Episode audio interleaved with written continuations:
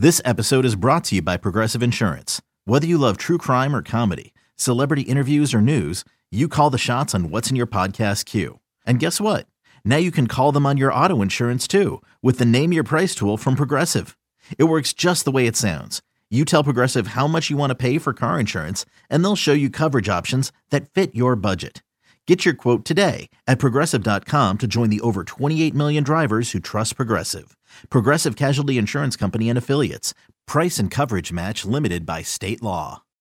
When you need mealtime inspiration, it's worth shopping Kroger, where you'll find over 30,000 mouthwatering choices that excite your inner foodie. And no matter what tasty choice you make, you'll enjoy our everyday low prices, plus extra ways to save, like digital coupons worth over $600 each week. You can also save up to $1 off per gallon at the pump with fuel points. More savings and more inspiring flavors make shopping Kroger worth it every time. Kroger, fresh for everyone. Fuel restrictions apply. And as promised, we are back. We have returned part two of today's two-part, the front and the back, the beginning and the end, the top and the bottom. I'm the front, right? You're the back. Yeah, well, you. Yes, yeah, you. I knew you couldn't wait. Although actually, I got the teeth, so to back it up. We are here with Six Rings and Football Things. If you missed part one, it is in the Six Rings feed as well. And, of course, wherever you can find the Six Rings and Football Things podcast, the Odyssey app, WEEI.com and more, and including the Breaking Boston feed as we kicked off your Tuesday with a hot cup of Patriots and the things that were on our mind. We promised fresh from the OTA reactions from Andy Hart as to what he thought was going on today. In the second OTA that was open to the media, things, of course, got a little bit delayed because there was a Joe Judge and 20 minutes too long at the meeting, blah, blah, blah. Andy, from my perusing of the interweb, reading, of course, Mike Cadlick's OTA response, which, of course, anyone is free to read at WEEI.com. OTA today stands for outrageously thuggish activity because it sounds like we had a little bit of a – was it a skirmish? Was it a kerfuffle? Was it a rumble? Was it a what would we call it? It was a rhubarb is also acceptable. There was a tussle, if you will, between Cole Strange, offensive lineman, and Anthony Jennings. Now, it's not that hot. We're not in the dog days of summer. This isn't even mini camp, let alone training camp. So OTA scraps are a tad unusual, if I'm to surmise. So and then what happened next? It started with Anthony Jennings and Cole Strange, and that does not surprise me. Cole Strange, I think we all hope, is going to go down the Logan Mankins road, and I think any guard with a little bit of a Logan Mankins edge could certainly do something that might annoy a defensive teammate in 11-on-11 work. It's non-padded, but there's still hand placement, pushing, like, okay, you didn't let go in time, whatever. This is what Dante Scarnecchia was talking about last week when he called into the midday show and said, OTAs matter. These guys are out there drilling fundamentals. I need them to work on.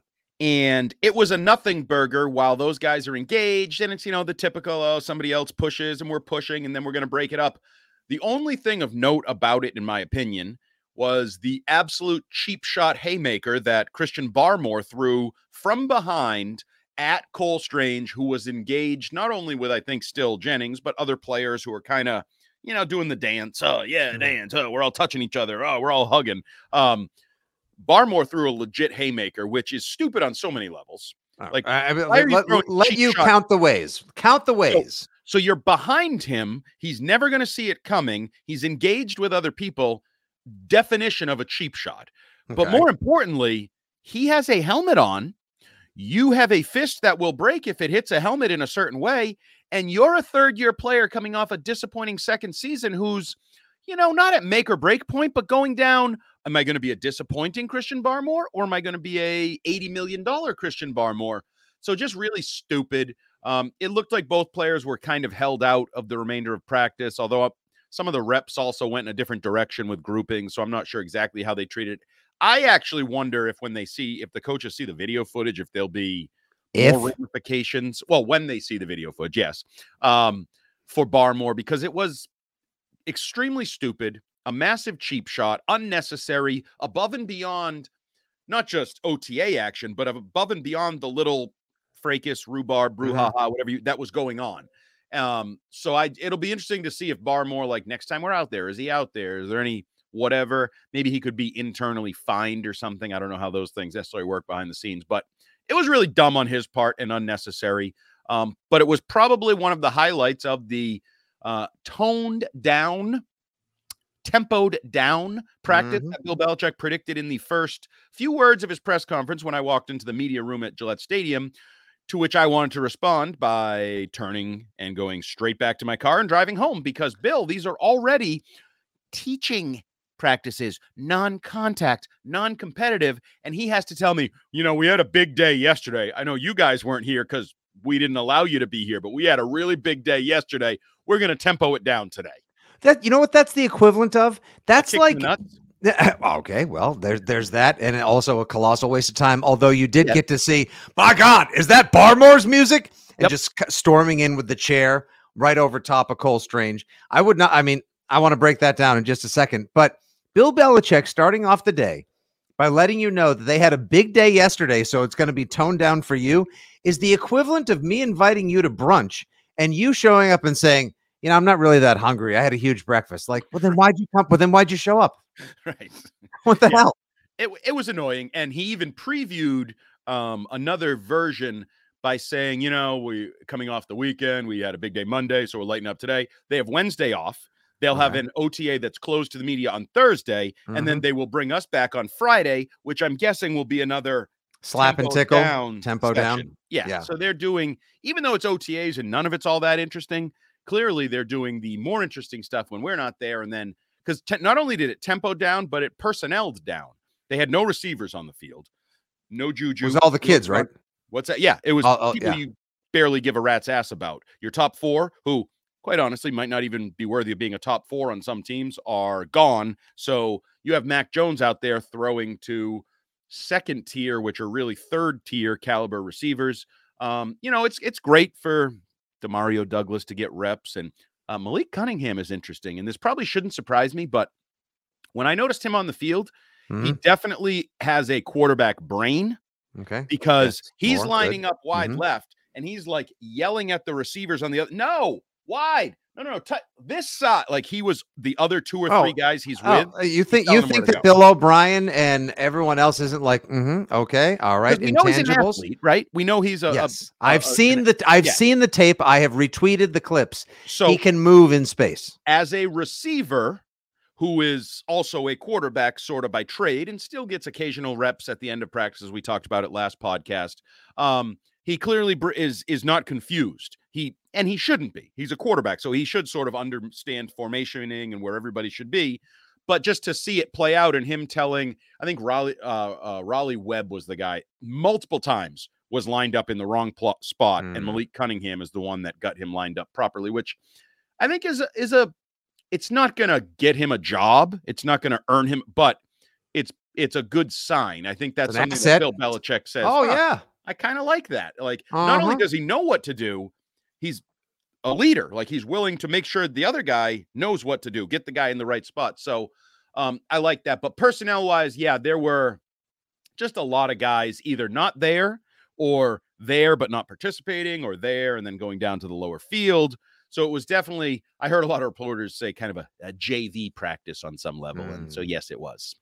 Yeah. Now, see, for Malik Cunningham, a guy that I've been high on ever since the Patriots gave him the most guaranteed money they ever gave to an undrafted free agent before, I've been thinking, I know you were a little cold to or slow to warm up to the idea that it may be an Edelman-esque type of track they'll work him in from Kent State, or in his case, Louisville, and then seeing if he can work receiver. Can we get him on special teams? Can he field a punt? Now, when he's going above and beyond, like you just said, to demonstrate leadership, to speak up, not act out, but speak up and showcase his knowledge of the formation and where other players need to be. These are all small checks. Enough small checks still won't get you a job if somebody can run faster, jump higher, and has better hands. But this is a good case for Malik Cunningham. However, my guy, so you don't even need to say you people. I'll just call him my guy, Keyshawn Boutte, got his booty reamed out, apparently. I heard Bill O'Brien's voice was cutting clear across the field that he needed to line up quicker and more correctly. Also, Bailey Zappi was not, dare I say, on the on the receiving end of a tongue lashing from what I read, but Bill O'Brien wasn't too happy with him as well today. Part of me does wonder. I can't help but wonder if, not if, we all know they read every single clipping in every publication from every blog and beyond. Part of me can't help but think, I should say, that sometimes at these practices that are dialed back or toned down for your benefit, Andy, if or the players' benefit so that the media doesn't get too much, if they don't try to do some things to sort of combat burgeoning narratives like, oh, you guys think that Keyshawn Boutte is going to be Steph Diggs? We'll chew his ass out today in front of you. Oh, you guys think Bailey Zappi's going to be the QB1? Yeah, we're going to go ahead and yell at him in front of all you guys today. Oh, you think that Bill Belichick can't let Bill O'Brien run the practice? Don't you worry. Bill O'Brien's going to yell at I just can't help but think sometimes it's almost like staged. They do that. There's no doubt in my mind they stage that. I know they do that. In this case, I'm not sure that's it. I've told you all along, I think Boutte's a long shot. I think he's an absolute long. All these people that think he's the fifth receiver, he's going to catch 45 balls. I think if you made me bet on or not with the organization come October, I'd say not with. I think the guy has a lot of baggage and limited talent. I haven't been impressed with him physically. Like DeMario Douglas, you see quick. Boutte, I don't really see anything. I see people telling me he had 300 yards in a game 4 years ago or whatever the hell it was. Like, how long are you going to live? I had a lot more money in the bank 4 years ago. That doesn't matter right now. It's not going to get So, I mean, it's early. I don't want to make any I don't want to be as negative as people are being overly positive. I don't want to swing that way, but there is, as you pointed out before, there's practice speed and then there's game speed. What if DeMario Douglas looks great on the practice field, but then when, the lights get bright. What if Boutte looks crappy on the practice field? You think he's get one of those game day guys that's just going to pop and all the things? You never know. We're going to have to give him.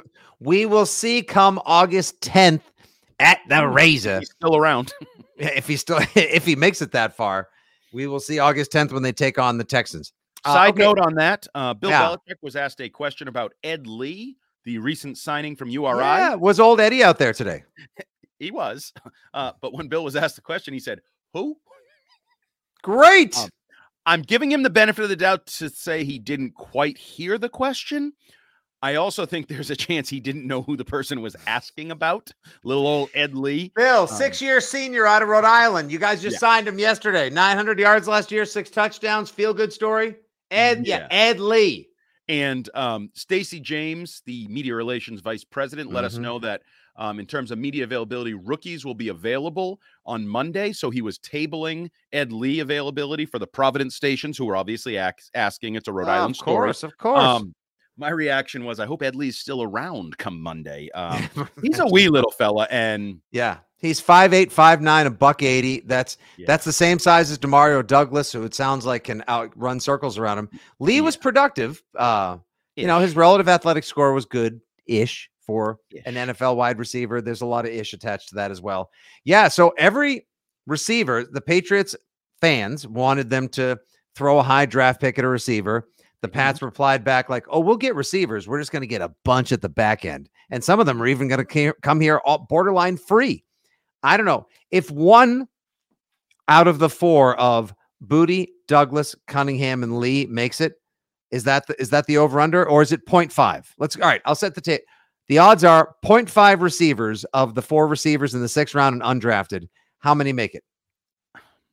I'll take the over because they don't have any receivers. Now, if they load up on some bodies between now and what camp, are you talking about? Parker and Bourne and Smith-Schuster and Taekwon. Yeah, you have 4. You need 5. And the 4 are probably so gassed from their big day of practice during OTAs on Monday that they weren't out there for Tuesday. So how big was Juju's practice, by the way? He was practicing TikToks in the White House. He was collecting his whatever you call that. His ring. But the ring, but also the trip to the White House. He was living the glories of last season before he really turns the page to this season. But no, they need some bodies at receiver. And I'm not even just talking about top 5 bodies for the season. I think they're going to have issues having enough when the heat actually ticks up. You said it, not all that hot yet. When the heat ticks up, they don't have enough receivers right now to say, okay, three receivers. Okay, next group of three receivers. Like, let's keep this rolling through. Well, there's Raleigh Webb and Trey Nixon. So with the other four I just mentioned, that makes 10. Plus Mike Gesicki is basically a receiver in a tight end's clothing. So that's 11. He's a tight end, and he's with, like, that's the high end group. I think depth at receiver is going to be an issue throughout the summer into August and then into the regular season. So we've mentioned some lack of depth, some negatives, some different things, haymakers, cheap shots. Let's go with the most positive development of the day. That was one number 50 in your temporary roster. Mm-hmm.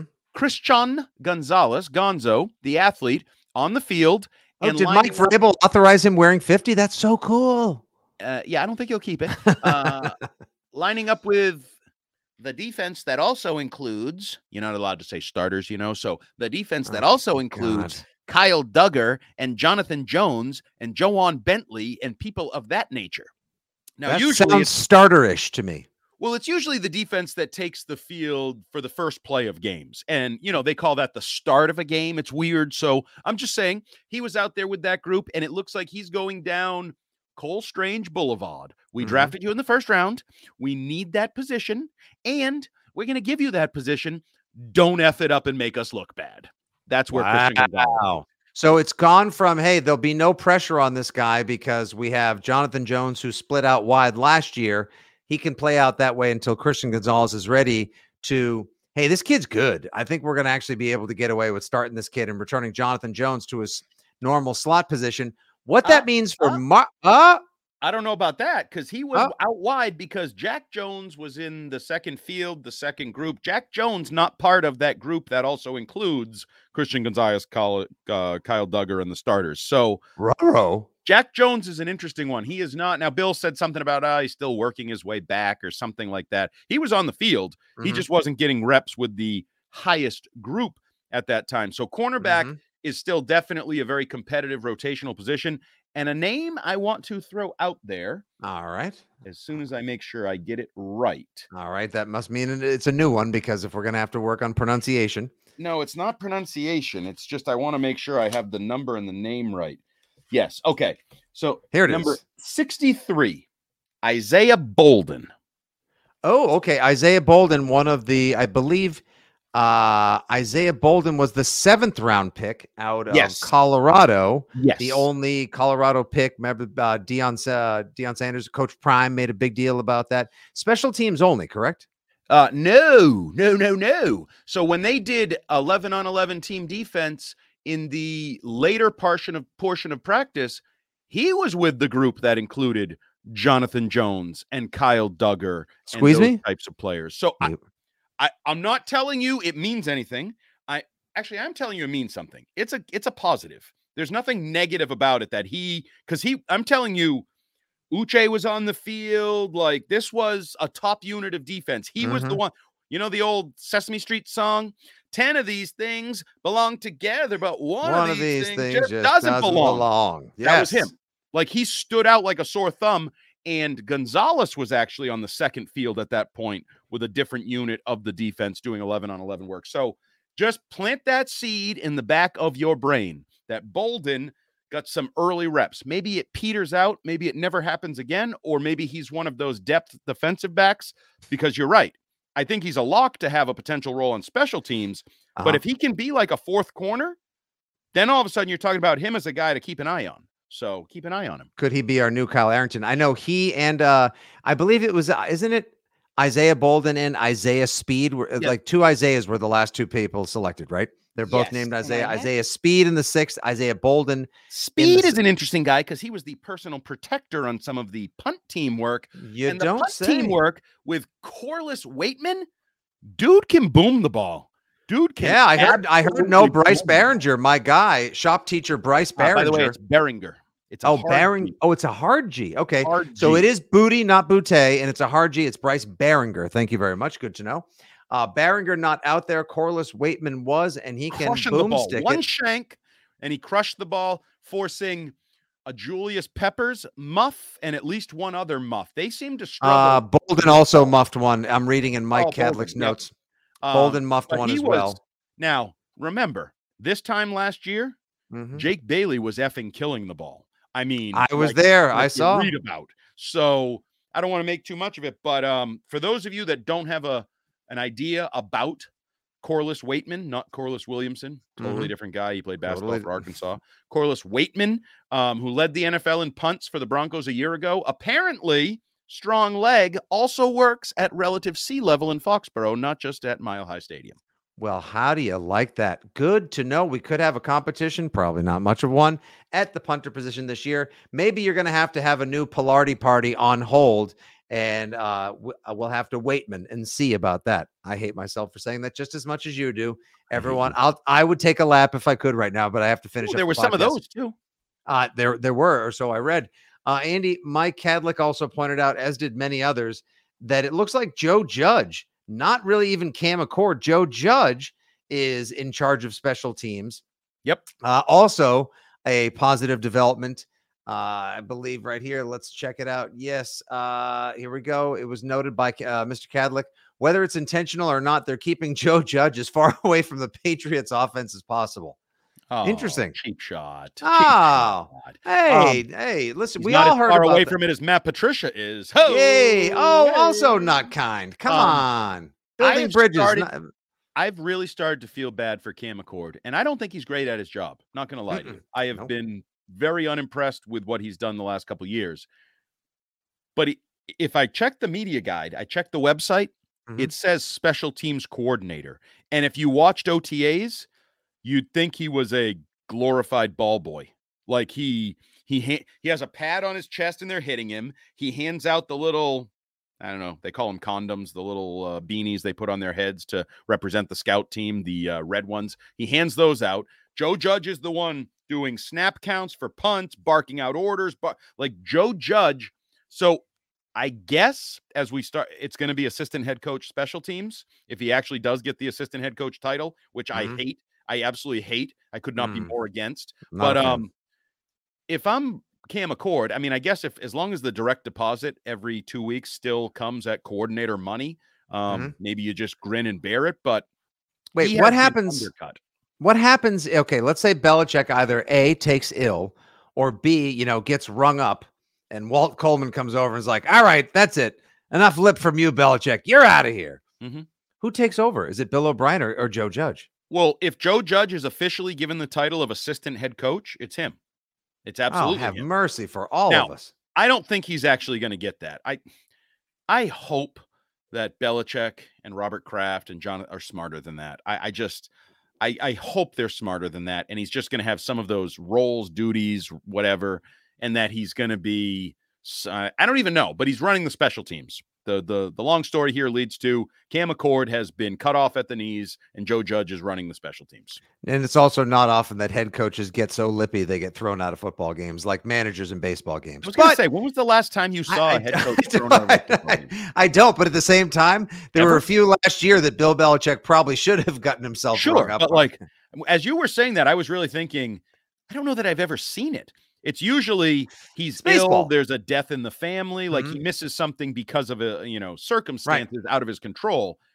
I can't remember the even looking back to, I would assume Buddy Ryan would have been a candidate back in the day. I don't remember seeing any stories about Buddy. He punched teammate, fellow coaches and stuff on the sideline. I don't remember him ever being ejected. So I think we're safe with Bill Belichick not being ejected, but not to take this like in a different direction.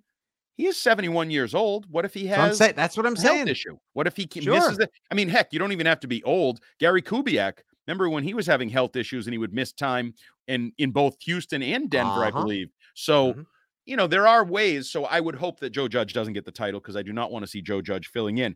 Another guy I'm excited about. So we talked about Christian Gonzalez. More He's positive with the first unit. That's great.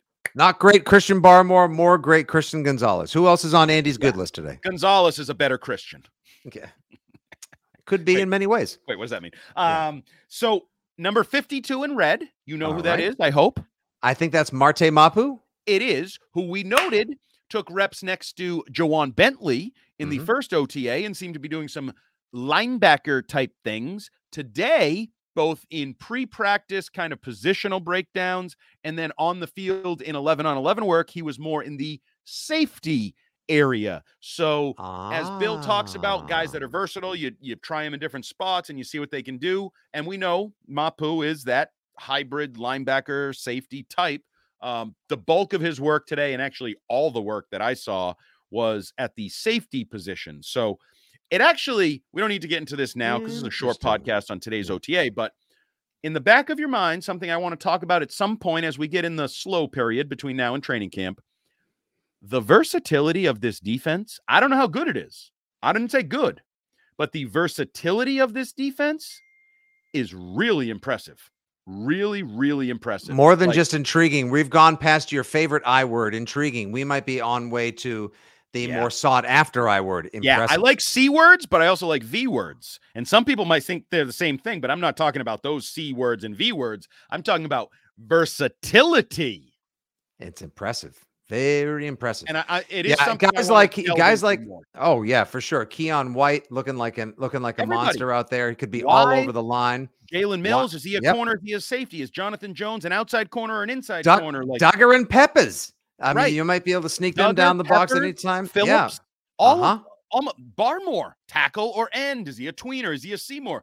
Almost every person on this defense is Christian Gonzalez was a college safety until he's a number one college corner. Doesn't mean he couldn't play safety. Rodney Harrison and Ty Law used to flip-flop safety and corner duty. This defense, almost from 1 to 11, you know, there's a couple guys, Devon Godchaw, Bentley. There's a Lawrence couple guys. Ja'Whaun Bentley. They're going to do what they're going to do. Right, but there's only two or three of those. The other, let's say, top 15 to 17 defensive players all have multiple positions and all are going to play multiple roles. And I think there could be some challenges for opposing offenses. And we can go down this road a different day, but the old basketball, you know, positionless defense where, hey, I see you three. Excuse me, sir. We've labeled that number 8 is the mic. That guy's the mic. Are you a safety or a corner or a linebacker right now? Cause it would help us if I knew. I guess you're going to have to wait to find out. And that certainly sounds like a podcast to come as mini camp, actual camp, and the preseason rolls on. Good job. Good notes, Andy. Thanks very much for bringing back the intel, analysis, and perspective. That was more entertaining than the practice I saw. We done, son. We done.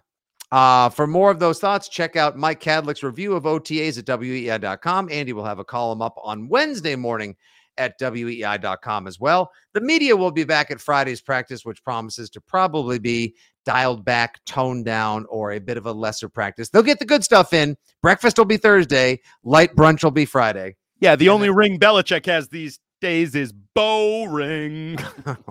All right. Yeah, that was better than yours. How many C4s did you drink on the way home?